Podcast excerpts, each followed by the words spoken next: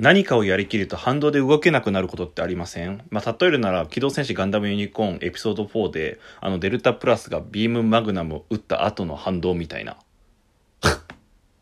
白黒ハンガーのちょっと隙間に放送局。さあ始まりました。白黒ハンガーのちょっと隙間に放送局お相手は白黒ハンガーのピルクル土屋そしてザ・ジュブナイズの土屋でございます、えー、この番組は寝る前の数分間やスマートフォンをいじってる時間など皆さんの寝る前にあるちょっとした隙間時間に僕らのたわいもない会話を聞いていただこうというラジオ番組です。ぜひ寝る前の数分間や、えー、何か作業してる際の作業 BGM と思って聞き流していただけたらなと思います。よろしくお願いいたします。はい、えー、皆さんこんにちは、こんばんは、おはようございます。ザ・ジュブナイズの土屋でございます。はい、えー、ということですですね、えー、先日、10月17日土曜日、えー、にて、えー、あやら富士宮さんのね、公式チャンネルにて、あの、配信させていただきました。白紙提出ダッシュ。えー、こちらが無事、終演いたしました。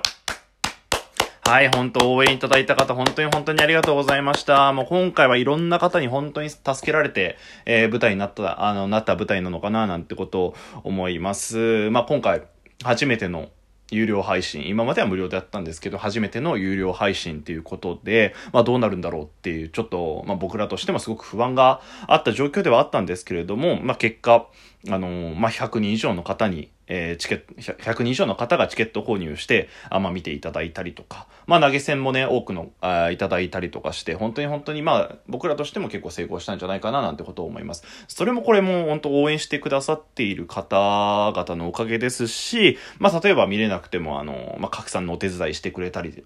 してくださった方だったりとか、まあ普通に見てくれた方もそうですし、ツイッターとか、このラジオ聞いてくれてる方すべてもそうです。あの、本当にいろんな方が支えられて、今回、えー、こういうふうに無事、講演することができたのかな、なんてことを思います。本当、支えてくださったすべての方、ありがとうございました。はい。まあ、今日はね、えー、そんな白紙提出ダッシュ終わったということで、あのー、ちょっと感想なんかを交えつついろいろお話できたらな、なんてことを思います。本当よろしくお願いいたします。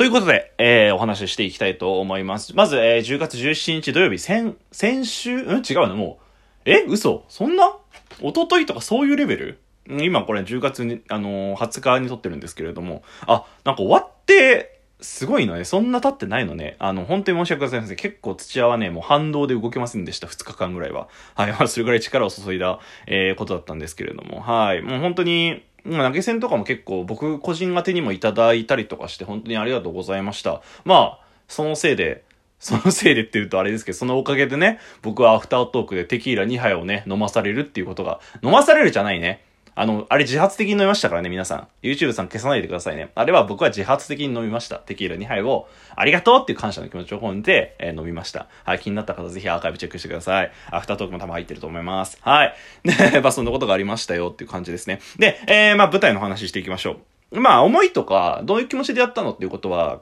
この前の回、あの、博士提出ダッシュのその宣伝会で、えー、お話しさせていただいたので、まあ、やる前のこういう気持ちだよっていうことは、そっちの方で聞いていただけたらなと思うんですけれども、まあ、今回に関しては、本当に本当に、時間がなかったんですよ。本当にもう、やれ台本渡されて、渡されてっていうか、まあ、確認して、やるぞってなった時に、もうあと2週間しかないみたいな、そういう状況だったんですね。まあ、そんな時間のない中ね。で、土屋はね、あの、ちょっとね、えー、違う県に 出張、1週間かかりで出張が決まったりとか、仕事の関係でね、あったりとかして、もう結構バタバタした中で作り上げて必死に、本当に必死に必死に作った舞台と、えー、なりましたね。えー、で、今回に関してはその、まあ前もお話ししましたけれども、まあ桜煙突さん一緒にやらせていただいてる桜煙突さんが、の思い出の思い出っていうのかな？思い入れのある作品っていうこともあって、まあそこにまあ、それのリミックス版ということで僕が今回、あの、役者として演じさせていただくっていうことも、えー、ありましたし、で、さらに今回初めての、アイラ富士宮さんの初めての有料配信っていうこともあって、チケットが売れるのかなとか、えー、人は集まるのかなっていうこともあって、まあ、結構ボロボロが重なって、まあ、プレッシャーにはなったんですよ。結構今までにない頃僕はプレッシャー感じてました。実は。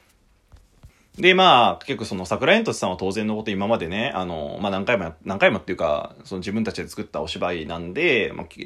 理解もしてるし、あの、本当は僕が尊敬してるザ・ジュブナイズの一緒に今回、あの、ひろき主人公を演じた竹松さんも芝居がすごく上手かったりとかで、まあその中で、あの自分自身が結構一番台本を多分理解してないなって思ってたんですよ。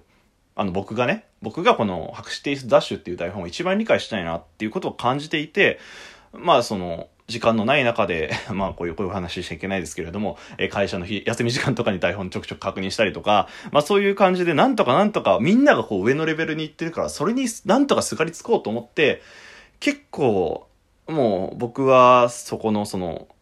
芝居のことしか考えられないような状況で必死にやってきましたね。なんで、それっていうのが今まで多分僕なかったんですよ。もう前、ちょくちょくお話してますけど、本当に10月が一番人生の中で忙しいって思えるくらい忙しくて、それは、あの、このお芝居のこともそうですし、単純に仕事のこともそうですし、時間がないっていうのもそうですし、まあ、その出張いたりなんだっていう身体的な辛さもあって、結構心が、まあ、折れかける直前まで、まあ、言ってたのかなっていうところもありまして、実はね。で、あのー、まあ、大変だったっちゃ大変だったんですけども、な、なんでじゃできたのっていうところになると、やっぱり、あの、今のメンバーっていうか、今回作り上げたメンバーだからだなって思いましたね。それは一緒に作ったその桜井トスさんだったり、カラコチギ女子会のコンちゃんだったり、あの、ジュブナイズの竹松さん、山本くんもそうですし、まあ、それ以外にも、あら、あの、藤宮さんの、あの、オーナーの大楠さんだったり、主催の加藤さんだったり、あの、それじゃなくても、ツイッターでよく絡ませていただいてる吉村さんだったりとか、普通に僕のプライベートな、出雲投げ銭くれる、あの、ハラピーだったりとか、あの村木先生だったりとか、えー、本当に、で、それ以外にもね、僕の、個人的に僕に、今回見るよチケット買ったよって報告くれた僕のリアルな、えー、友達だったりとか、まあ、ラジオで応援してくれた、いいねくれたりとか、そういう人たちの本当にいろんな人の支えで、もうなんとか僕はやれたなっていうのは、本当に思いますね。めちゃくちゃ今回感じました。あ、俺やっぱ人に恵まれる才能あるわと。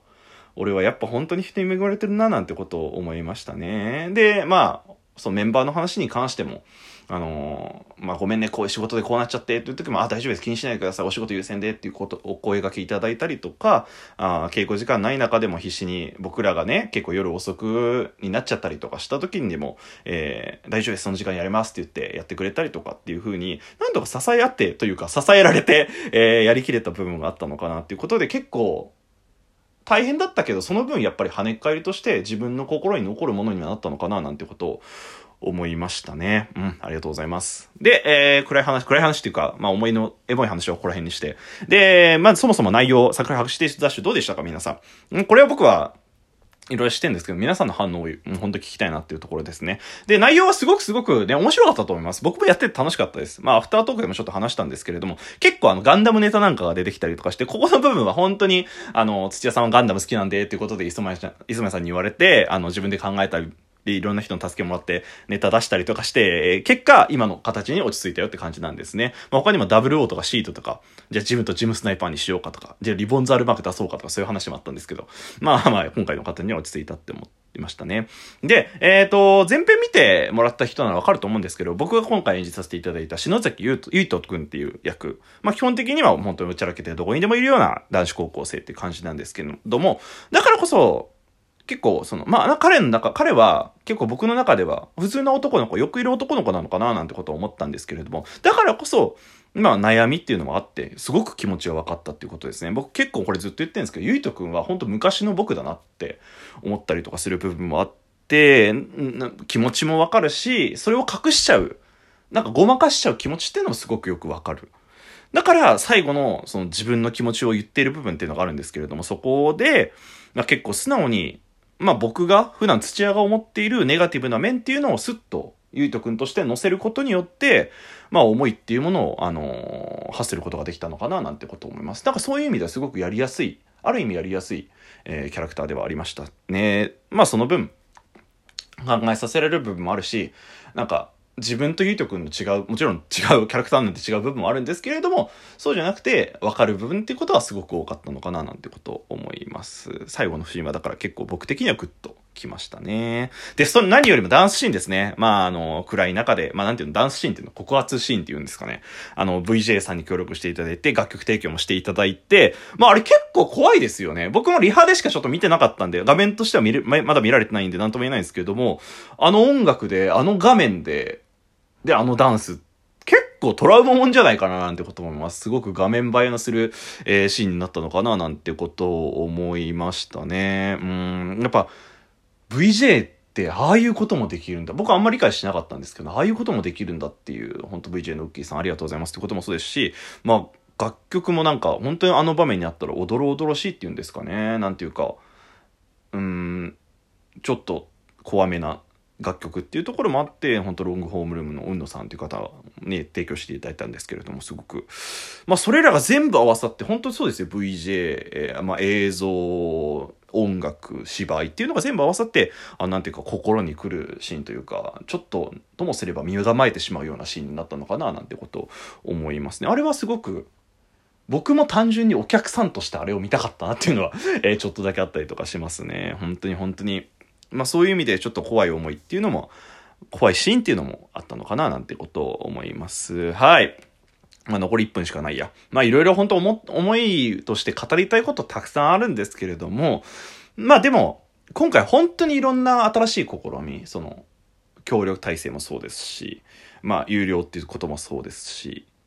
まあその思い出、思い入れのある作品をやるっていうのもまあそうですし、いろんな中で、なんとか今のメンバー、今のつながりっていうことでできたのが本当に嬉しいなって思いますし、僕の心の中にも確実に何か残るものがあったなってすごく今も感じていて、そういえばハントで動けなかったんですけど まあ、なんで、えー、本当にいい経験させていただいたなってことを思いました。改めて、えー、見ていただいた方ありがとうございました。で、このラジオ聞いて、あ、ちょっと見たかったなって思う方、まだまだアーカイブ配信しております。500円です。あの、アイラ富士宮さんの公式ホームページとかで購入することができますので、ぜひ、今のこの感想を聞いて、そんなに土屋頑張ったんだら、ちょっとでも見てやろう。500円で払ってやろうっていう方、ぜひそちらの方アクセスしてみてください。一応概要欄に、えー、購入ページの URL 貼っときます。よろしくお願いいたします。お相手は、ザ・チューブナイトの土屋でした。じゃあね